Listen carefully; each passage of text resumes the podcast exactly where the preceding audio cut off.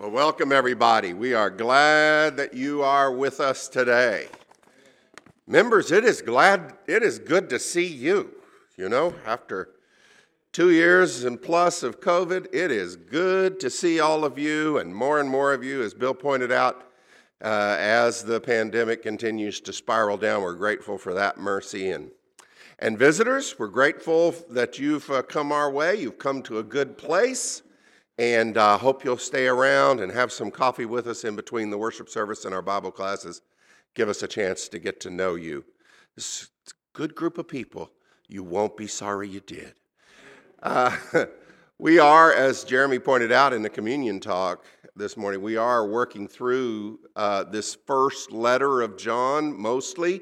And so if you've got your Bibles, go ahead and turn over to John chapter 3. We're going to go back into John 2 a little bit and come forward and do some things. Uh, John really presents us with a puzzle. This is a puzzle that uh, lots of different people have written about in various ways uh, down through the years. Because in this section, he says it a couple of different ways. I'm just going to quote verse 9. Chapter 3, verse 9 Whoever has been born of God does not sin. Did you get that? Whoever has been born of God, have you been born of God? Yes. If you're baptized, you're born of God. Whoever has been born of God does not sin, for his seed remains in him, and he cannot sin because he's been born of God. Wait a minute.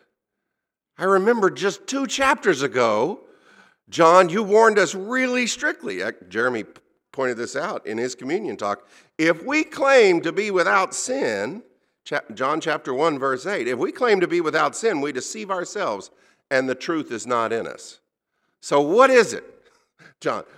You can't have that both ways. What is going on? What does John mean about to say to us about sin. It's pretty important, whatever it is, but what does he have in mind? Well, that's what I want to talk about uh, this morning. I want, I want to kind of go through some of the logic, I think, that John has in mind. My, I mean, there's all kinds of debates, linguistic debates, Greek, how does Greek express continuing in an action versus individual slices of action versus being in a state of a certain kind and not being in a state of another kind. You know, Greek, like English grammar, is a, is a natural language, it's imperfect. But so, so there are debates on that level and there are debates on the theological level. Here's, here's what I think is going on. You study it and you figure it out.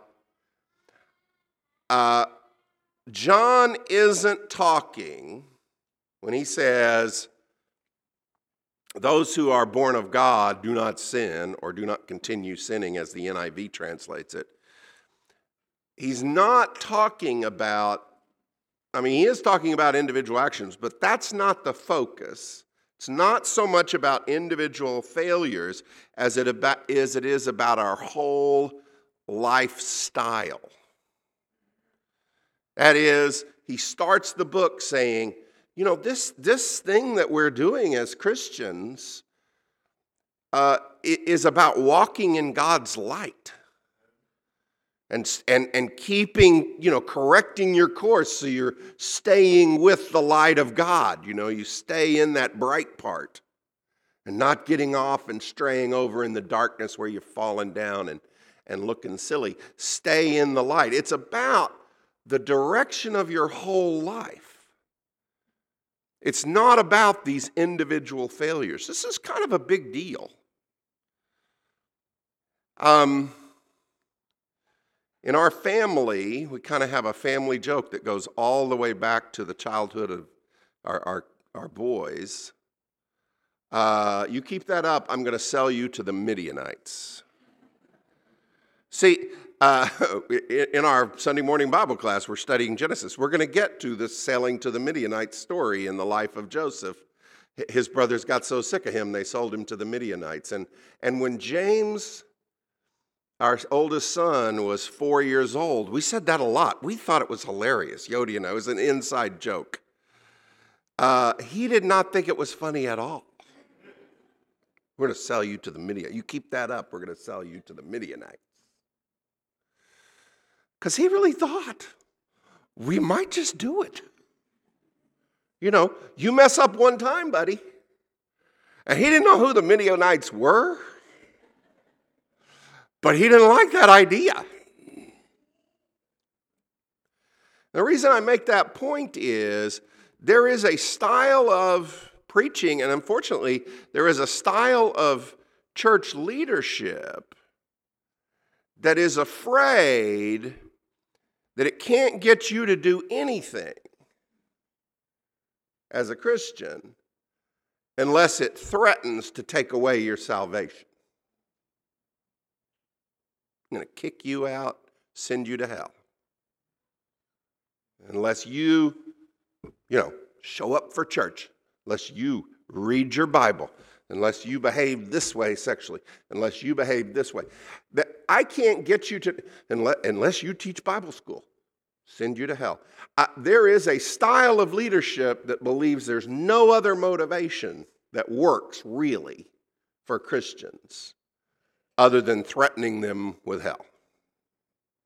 Just take away your status as a child of God and kick you out and send you to hell. I want to tell you something, folks.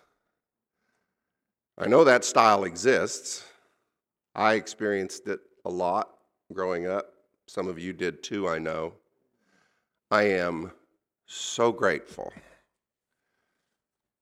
that that's not Jesus and that's not John.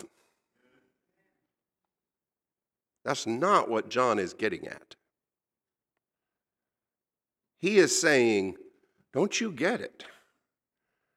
We're going to sin. Anybody who says they're not failing sometimes is lying. And they're actually kind of saying God's a liar. And the deal is your status as a Christian, this is what he promised us in the first chapter. Your status as a Christian is this that when you do fail like that, those individual sins, as we're walking in the light, Jesus is faithful and just to forgive our sins. As we come back into the light with confession, we're lighting up our sins. He's faithful to forgive us our sins. And the blood of Jesus Christ cleanses us. That promise is not negated by what Paul what John is saying here. He's saying this thing about the kind of life you are living as a direction of your life. I think there are three questions we can sort of ask ourselves to structure and to kind of test ourselves. How am I doing with living this kind of life before God? What's my life like? How far along? None of us are all that far along, probably, in this project, but how far along am I in following the anointing of the Holy Spirit and leading me to be this kind of person? How far along am I in that? Three questions I want to put out to you. That's going to be the sermon this morning. Question number one you can write it down if you don't have the study sheet. Are we living full time as children of God, or are we still keeping our old room back at the devil's house? Are we living full time as children of God, are we still keeping our old room back at the devil's house? One of the ways that John structures his thoughts here is in terms of whose child are you acting like? Whose child are you? What household are you belonging to, or at least acting like you belong to? If you've got your Bibles, you can look in chapter 3. Look at verse 1. He just has an outburst in verse 1. He just kind of can't contain himself. Behold, what manner of love the Father has bestowed on us that we should be called children of God? Isn't that amazing? He just, he's just like overwhelmed for a minute there. He's just, isn't that incredible? Do you deserve to be a child of God? I don't deserve to be a child of God. None of us deserve it.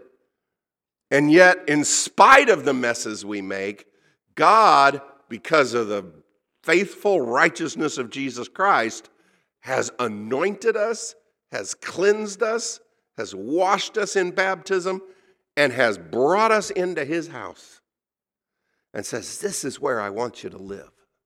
Right? It's amazing. And John's, you know, thinking about that incredible privilege of being made children of God. But he says, one of the things that can go wrong in the Christian life is that I keep, you know, moving back in with my old family. Look at what he says starting in verse 4.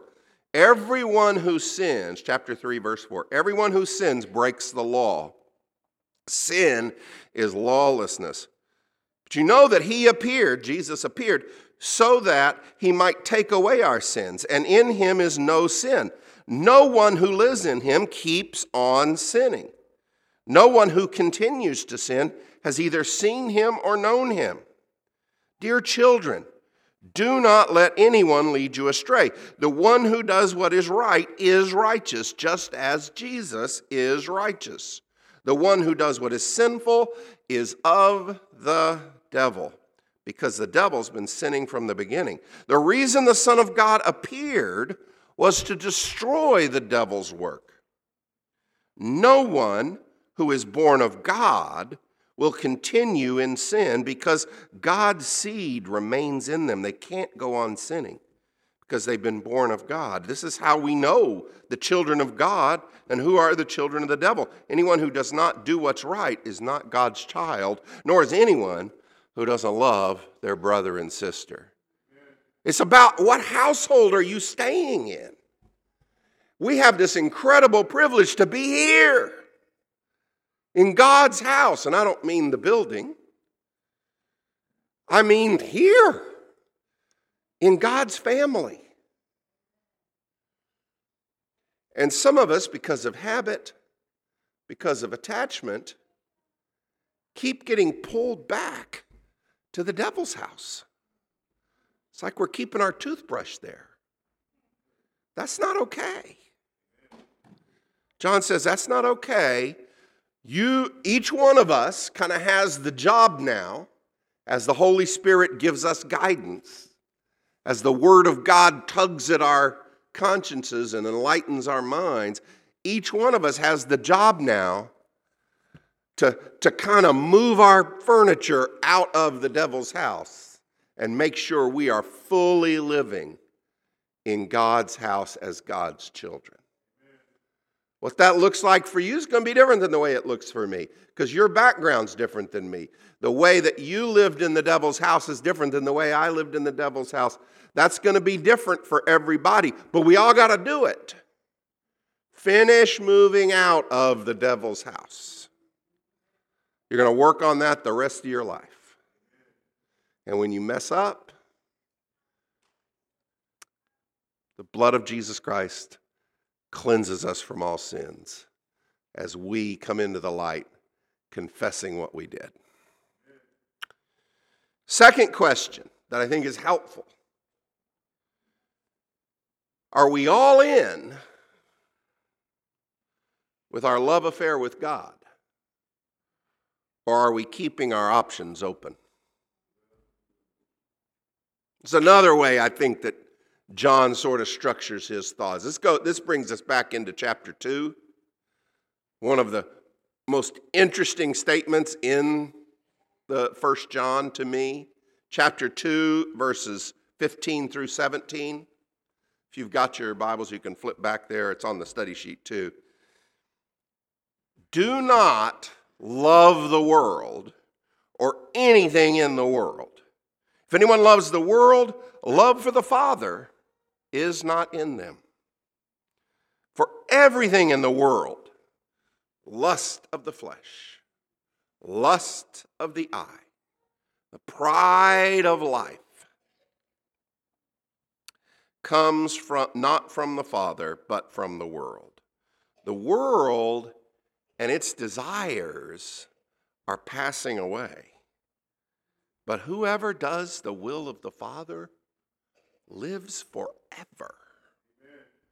That's such a fascinating passage to me. It's fascinating for a whole bunch of reasons. It's like John has said, he's looked out at all the different things that make Christians miserable and make people out in the world miserable, all the different ways that we fall down and fall away from what's good for us and good for the world. And he kind of breaks it into these three categories. This whole, it's like these are the three big groups of sin. The whole bunch of sins that kind of fall under the big category lust of the flesh. You know, messing up sexually, gluttony, drunkenness, those would all be uh, uh, sins of the flesh, right? Don't do those things. Sins of the eye, lust of the eye. Oh, I was so happy with the new car I bought until I saw my neighbor's even newer car. I was really happy with my underarm deodorant until I saw that new commercial, and now I must have, right? I mean, just whatever it is, you get it, right? Lust of the eye. I can't believe. Turns out the person in the next cubicle doing exactly the same work, been here two years less than I've been here, making $500 more a year than I am. I can't believe it lust of the eye, right? And John says, you can, there's a whole bunch of stuff that all fits under that. Right now, we've got a country that is being bombed back to Stone Age. Because mainly one guy kind of has lust of the eye. I just, I'd like to stretch my borders, you know? I've been looking at that map, it's been bugging me. I feel like our borders should go back around Ukraine like there were during the old Soviet Union times. Lust of the eye. A whole bunch of sins fit in that category. And then the last one, probably the big one, the pride of life. How many sins fit under that one?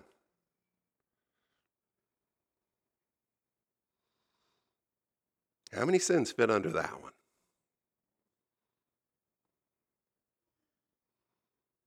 You got anybody in your life? Don't answer me, okay? Don't raise your hand. Try to keep your face still. Do you have anybody in your life where, when you think of them, the first thought you have is, well, if they come and apologize, I will consider whether to forgive them. Don't don't move your face. I don't want to know. It's for you to know and God to know, right? That's the pride of life. That's a severed relationship, and usually the pride of life is under that, right? Something happened, something bad. Maybe both of you, but at least one of you. And now the pride of life is keeping that relationship severed, usually. How many sins, how many disorders, how much suffering falls under this umbrella, folks. So John's pretty savvy. He's pretty smart. He's using very simple language to capture some really deep concepts. He says, We rip ourselves to shreds. We rip each other to shreds. Lust of the flesh, lust of the eye, pride of life, tearing our hearts out. And our Savior Jesus Christ came to destroy the work of the devil. He came to set us free from these things and to help us do the thing that we really, in our heart of hearts, want to do, which is to fall all the way in love with God.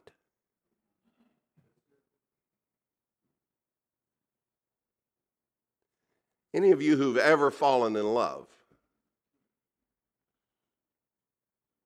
it isn't like in the romance movies. I mean, it's fun, but I remember being terrified. Falling in love is scary. There's a scary component to falling in love. Because there's a time when you got to say, okay. I don't know how this is going to go, but I'm still going to dive in. Falling in love with God's like that a lot. Because you don't know where your relationship with God is going to go. It's not like He gives you a list. It says, now, if you sign up with me, this is what's going to happen when you're 30, and this is what's going to happen when you're 37, and this is what's going to. He doesn't do that. Just like Jesus on the Sea of Galilee, you follow me. You got to jump in or not. And, and this whole life that we're trying to live, Christians, is a life about am I going to go ahead and, and make that jump and make that jump every day? Today, I'm in love with God. And those things that keep saying, oh, no, you really want to. We could just go out on Friday night, you know, lust of the flesh, lust of the eye, pride of. We could, we could just, we could just sneak off Saturday afternoon. Who's going to know? Those little temptations like that. Part of my job to say, no, I'm done with, I love God. I'm in love with God. This is where my health is. This is where my happiness is. This is where my stability is. This is where my, you know, my brain sanity is. I'm in love with God. Third question Are we growing into the future we've been promised in Christ, or are we still stuck worrying about being judged with the world? Another way that I think he kind of organizes his thoughts. This is a big deal to he comes back to this in chapter 4 as well, but this this kind of starts in chapter 2 and lops over into chapter 3. These these chapter divisions aren't inspired, so, you know, you got to be careful. Chapter 2, down in verse 28, if you've got your Bibles. Now, little children, abide in him. Live in this place. Have this lifestyle. Live in this place. Abide in him. That when he appears, we may have confidence and not be ashamed before him at his coming. You get that?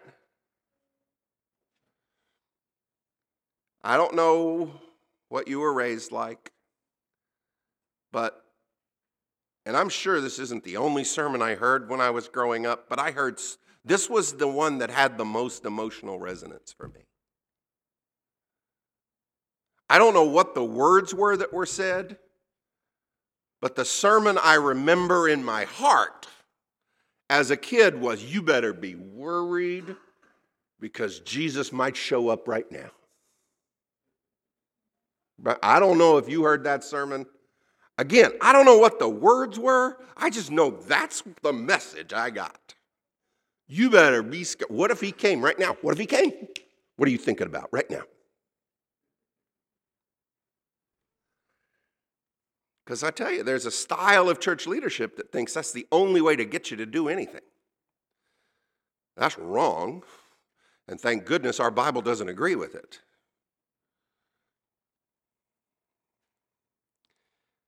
John says,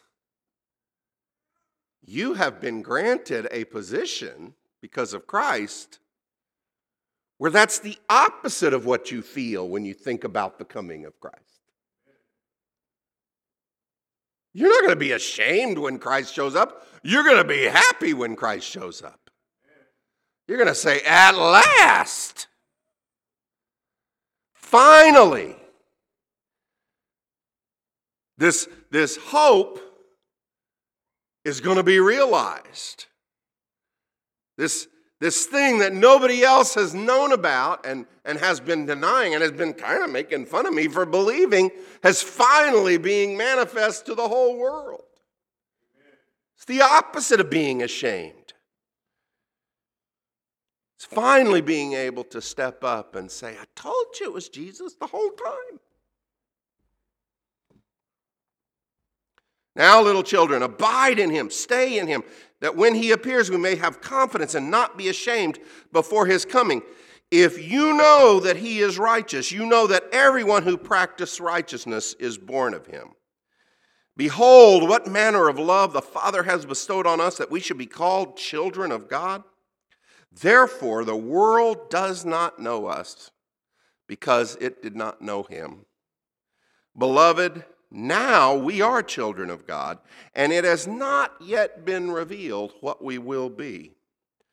But we know that when he is revealed, we shall be like him, for we will see him as he is.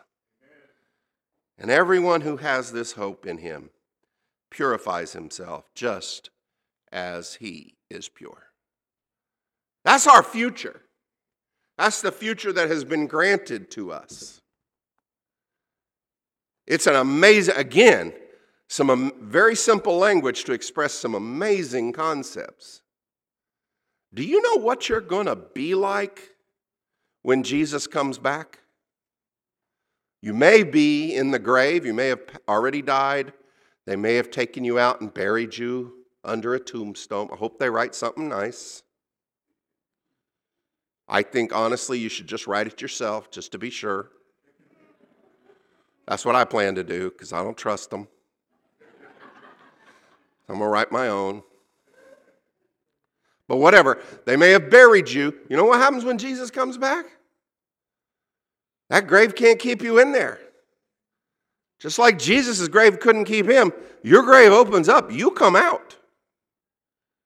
Or it could be that Jesus comes back when you're alive. And Paul says over in 1 Thessalonians, in the blink of an eye, twinkling of an eye, blink of an eye, whatever you are now changes into what you're going to be. And John says, What are we going to be? We don't know. But what we know is we're going to be what he is, what Jesus is. Jesus is already there. He's our pioneer, he's the perfecter of our faith. He's already there. We're going to turn into him.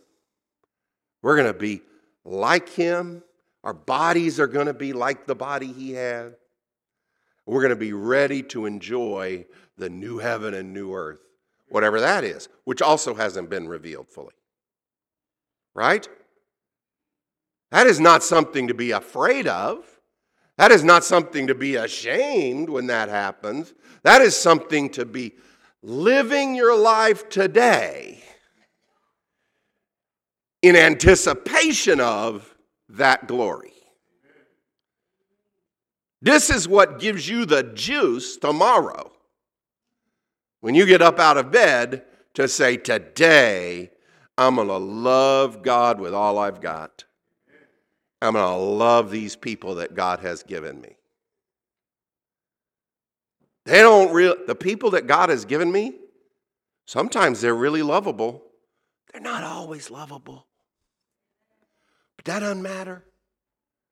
Because God has given me this incredible gift of letting me be His child and this incredible future of turning me into this amazing being like Jesus. And in that hope, I can love these people that God has given me to love. I'm going to do it another day. I'm going to do it another day after that. I'm going to love God. I'm going to love these people. If you want to understand what John means when he says we can live without sin, we can live, the person who's born of God does not sin or doesn't continue to sin. That's what he's talking about. Doesn't mean you don't mess up sometimes, you do. But he means you have come out of the sinful gunk and you are now living day by day in this condition of heading to heaven to be with God. Amen. Brothers and sisters, that's some good news. If you need to respond to God's great invitation, if you need prayers or help, if you need to repent of something, change something in your life, you want to talk about that publicly to the church so you can get prayers from the church to support you to do that, or if today's the day you want to accept Jesus Christ as your Lord and Savior, to take his name, to be his child, to be born with this new life, born of God, by, by accepting Jesus Christ, believing in him, repenting of your sins, confessing his name, and being washed in the waters of baptism. If you want that, then why don't you come as we stand in our let in song?